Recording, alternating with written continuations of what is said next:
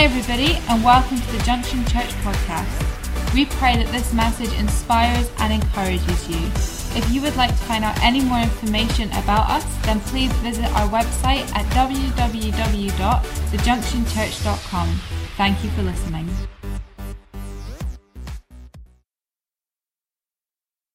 Okay, so my message this morning is called Great Expectations. And um, we are continuing the series called Retrospective. And um, like Kevin said last week, he's giving us his notes from his old messages. And we've got to add into those notes and deliver them to you. And it's actually quite hard to deliver somebody else's message. Um, we got a photograph of his notebook with his handwriting. Wasn't the easiest thing to try and understand. But actually he has very good handwriting. But um, my, my message is Great Expectations. And I want to ask you this morning, have you ever wanted something so badly that you could just scream on the inside? Uh, we, we at the moment are looking for a new car. I could scream on the inside. We are looking at the internet. Probably we have been for three months. Joshua's just about tearing his hair out.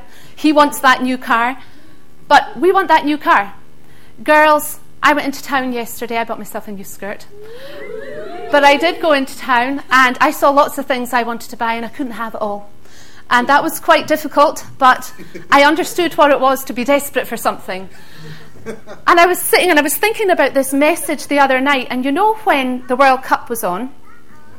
Right, I'm going to get this wrong because I'm not a football fan, but I'm going to do my best to get it right. Right, just correct me if I'm wrong, Neil, I know you will. Messi is taking the...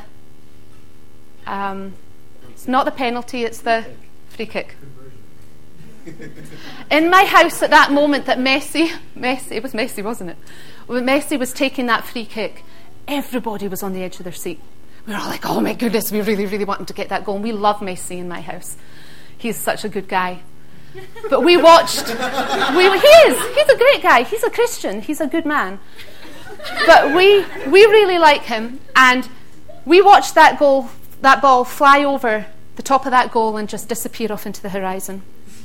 And the disappointment that hit the inside of us was like none I've ever experienced before. But then, also you get seasons. We all get seasons in our lives where, you know, seasons are great. You know, you get good seasons, summer seasons, spring seasons, everything's colourful, happy, joyful and warm. Then you get autumn and winter seasons and the leaves start falling, everything's dying and it's all cold. And that's what seasons in life are like. But have you ever been in a season that it's just gone on and on and on and on? It's not a good season. It's just a season where God is teaching you something and it's just going on and on and on. Or for me, when I first came into the church and I experienced God for the first time, I was so desperate for God to do something incredible on the inside of me so that he could use me for his glory. And I was so desperate for that work to be done so quickly that I thought I was going to lose control, because I knew my, what my dream was and I knew what my desire was and my heart was, but I needed God to do a work and God was taking his time. And the reality is that God takes his time. And uh, disappointment for us causes us to pull back. So when uh, we experience disappointment, then we just expect to experience that that we've already experienced. We lose focus of the greater things when you receive a disappointment. So our expect, we expect to the level of our past experiences.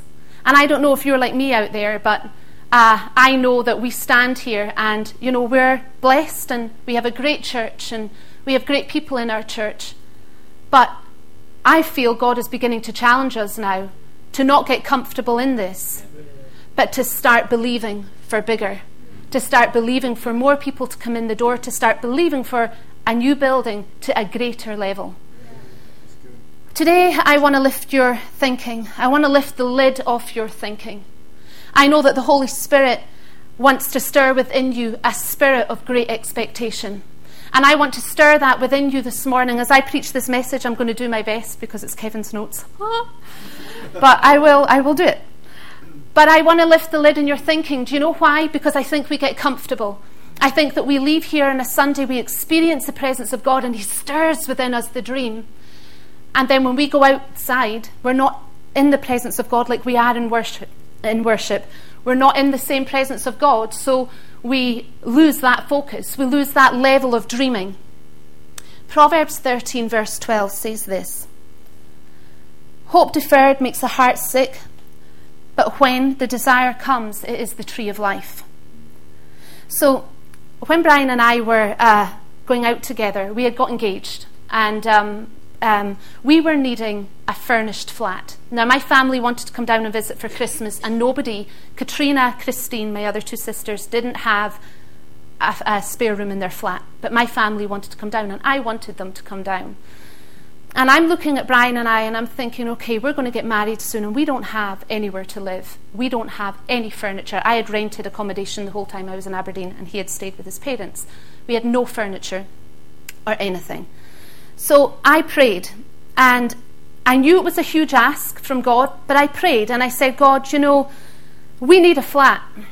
And not only do we need a flat, but we need a furnished flat. And God knows what I am like. I don't like second-hand things.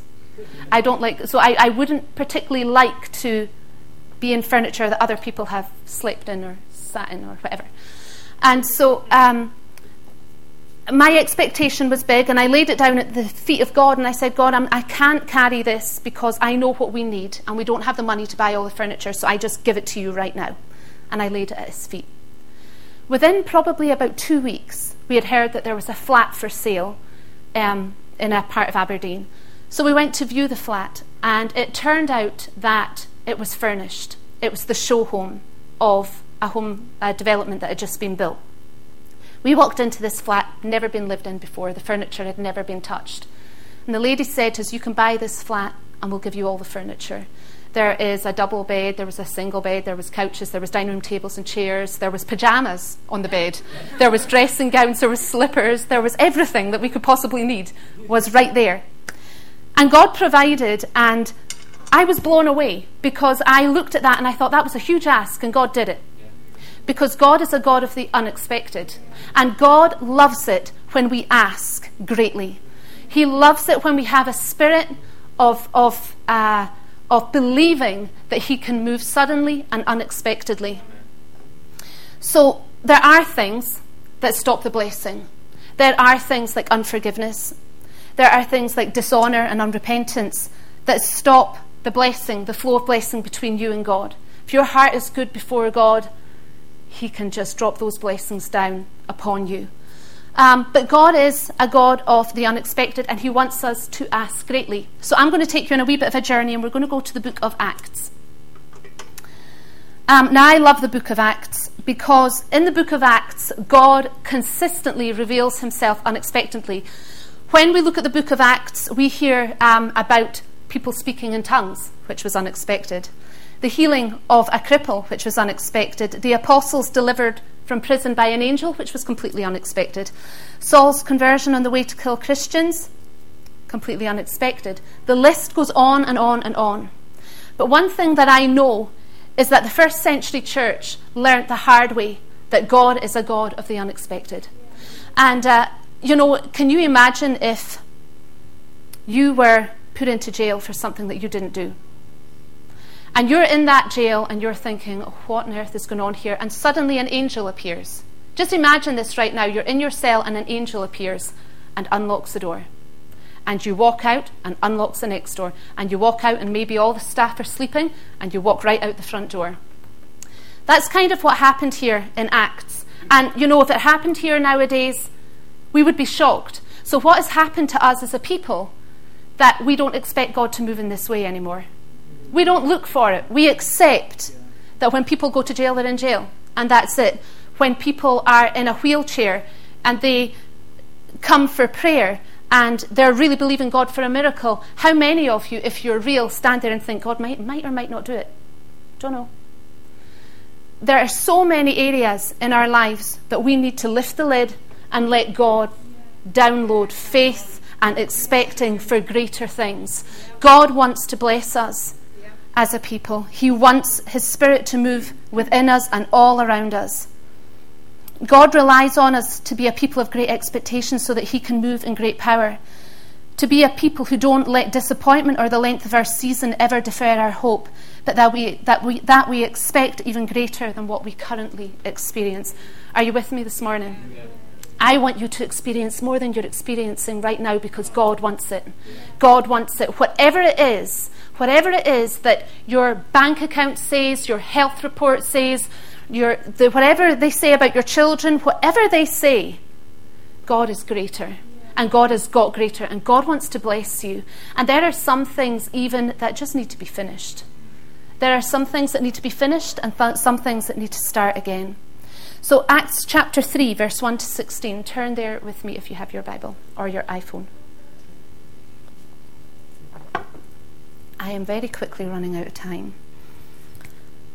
Uh, but I will go through this as quick as I can. Okay. Now Peter and John went up together to the temple at the hour of prayer, the ninth hour. And a certain man, lame, lame from his mother's womb, was carried, whom they laid daily at the gate of the temple, which is called Beautiful, to ask for alms from those who entered the temple, who, seeing Peter and John about to go into the temple, asked for alms. And fixing his eyes on him with John, Peter said, "Look at us." So he gave them his attention, expecting to re- receive something from them. Then Peter said, "Silver and gold I do not have, but what I do have I give you. In the name of Jesus Christ of Nazareth, rise up and walk." And he took them by the right hand and lifted him up, and immediately his feet and ankle bones received strength. So he, leaping up, stood and walked and entered the temple with them, leaping, walking, and praising God. And all the people saw him walking and praising God. Then they knew that it was he who was begging for alms at the Beautiful gate of the temple, and they were filled with wonder and amazement at what had happened to him. Now as the lame man who was healed held on to Peter and John, all the people ran together to them in the porch, which is called Solomon's, greatly amazed. So when Peter saw it, he responded to the people, "Men of Israel, why do you marvel at this? Or why look so intently at us, as though by your own power or godliness we made this man walk? The God of Abraham, Isaac, and Jacob, the God of our fathers, glorified his servant Jesus, whom you delivered up and denied in the presence of Pilate, when he was determined to let him go. But you denied the Holy One and the Just, and asked for a murderer to be granted to you, and killed the Prince of Life, whom God raised from the dead, by which we are witnesses. And his name, through faith in his name, has made his, this man strong, whom, yes, you, whom you see and know. Yes, the faith which comes through him has was has given him this perfect soundness in the presence of you all." Now I love this story, because here's this man for so many years um, going to the Beautiful gate and just begging. And since he was born, um, he has been lame, and he has just been there, and his whole life has been a life of begging. But there are three things in this story that this man does, that Peter does also, that causes the miracle to happen. And for you, if you apply these three things to your life, I know that you are going to see a massive change in your situations and your circumstance, and even within the life of the church. And uh, the first thing is that in this story it says that Peter said, "Look at me." And fixing their eyes on him with John, they said, "Look at us." And what Peter did was he took control. He took control of the whole thing, and he, he spoke to it. So the first thing that we learn is that we have to take control of our mindsets and the atmosphere around us in order to see change. Change is not going to happen unless you look at where you need to see the change and you take control of that thing. Because at the end of the day, you have authority in your mouth. And so whenever you speak, you grab that thing's attention. Okay, so you take control of your mindset and the atmosphere around you. The second thing Peter said was, "Rise up and walk." And so what he did was he applied faith and he spoke the word. So just for a second, look at your life and think, where do I need to apply faith? Where do I need to speak the word of God over things? Where do I need to see God move? The third thing he did was Peter took him by the right hand, the lame man, and he lifted him up. So there has to be a, a, spirit, a physical action as well as a spiritual. So if you're going to believe that God has delivered you from financial burdens, then you need to go out and you need to start speaking like you have financial abundance.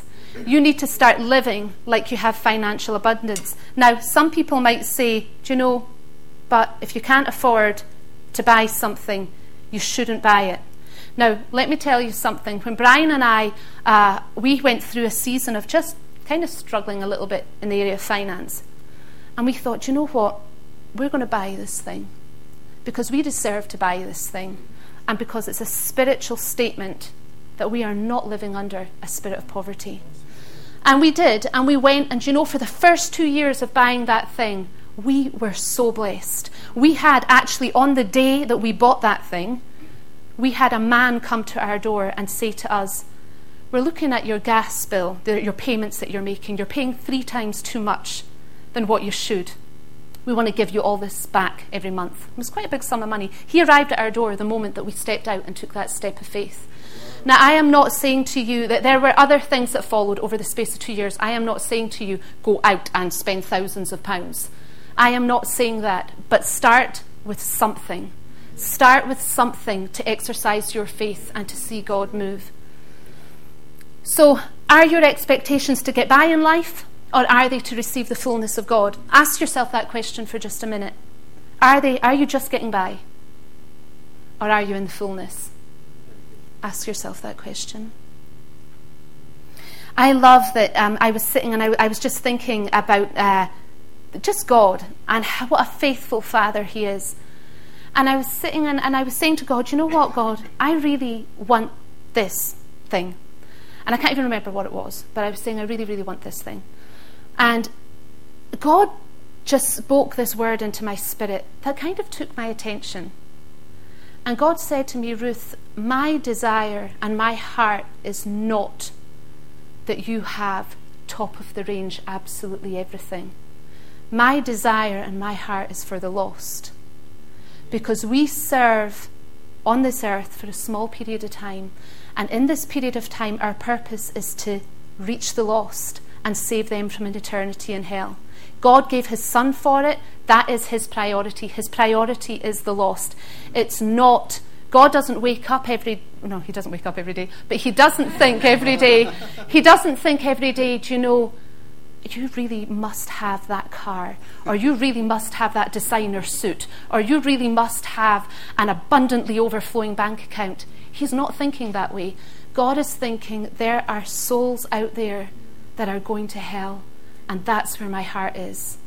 And sometimes we need to shift out of, I want it all for me, I want all the blessing, and reach those ones that are going to spend an eternity in hell, because that's where His heart is.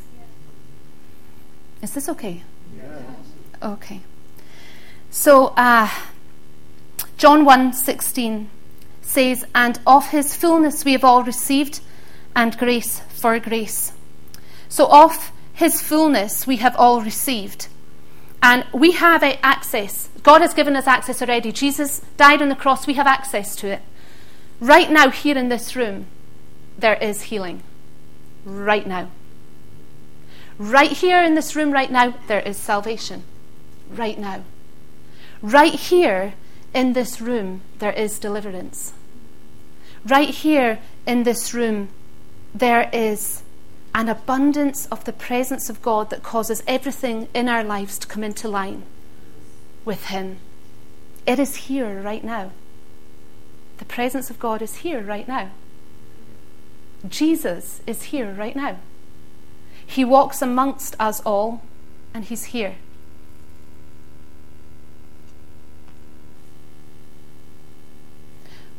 We must understand that we have to have that mindset of great expectation.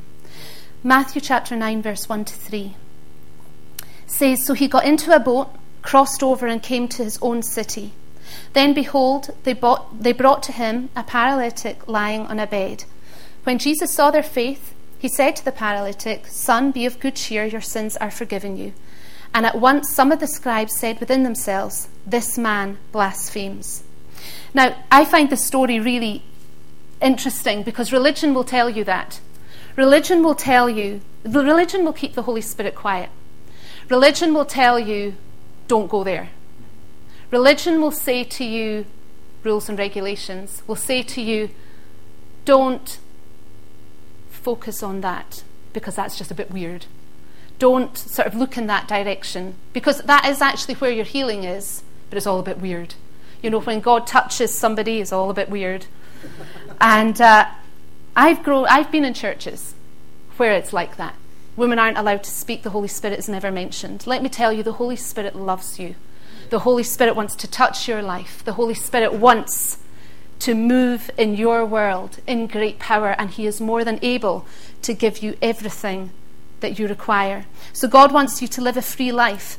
And for some of you, it's your mindsets that you are struggling to let go. And I want to say to you this morning, let them go. Just let them go. Dave Gilpin stood up here one uh, one year at a conference, and he was speaking about worry.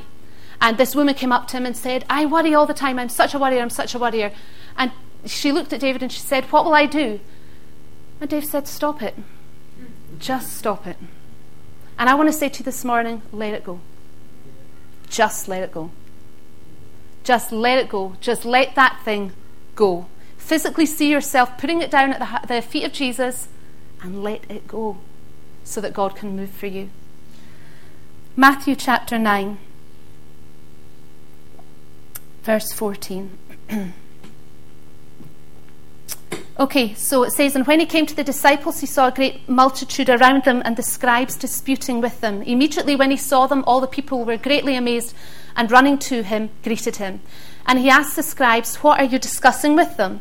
Then one of the crowd answered and said, Teacher, I brought you my son who has a mute spirit, and whenever it seizes him, it throws him down. He foams at the mouth, gnashes his teeth, and becomes rigid. So I spoke to your disciples that they should cast it out, but they could not. He answered him and said, O faithless generation, how long shall I be with you? How long shall I bear with you? Bring him to me. Then they brought him to him. And when he saw him, immediately the spirit convulsed, and he fell on the ground and wallowed, foaming at the mouth. So he asked the father, how long has this been happening to him? And he said, from childhood. And how often... And how often he has, and often he has thrown himself both into the fire and into the water to destroy him. But if if you can't do anything, have compassion on us and help us. Immediately the father of the child cried out and said with tears, Lord, I believe, help my unbelief. So we believe, but then how about our unbelief? We don't know how to expect more than what our eyes have seen. And you know, if, if somebody came in here right now and was dead, it would be pretty tragic. But if somebody came in here and was dead, and we all got round that person and that person sat up, your mindset would immediately shift. Yeah. It would immediately shift. But why wait for the experience before your mindset shifts? Why wait for that thing to happen before? Why wait until God moves before you start believing that God can move? I want to tell you this morning that what God is saying to us as a church is it's time to lift the lid in your thinking.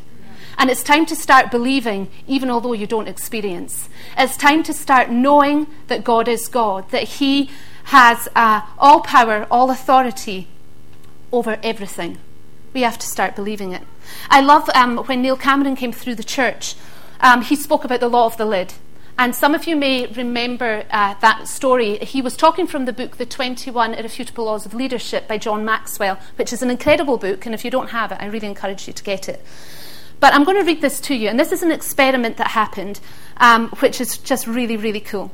So in an experiment, a scientist placed a number of fleas in a glass jar. They quickly jumped out. He then put the fleas back into the jar and placed a glass lid over the top.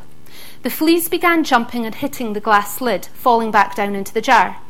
After a while, the fleas, conditioned to the presence of the glass jar, began jumping slightly below the glass lid so not to hit it.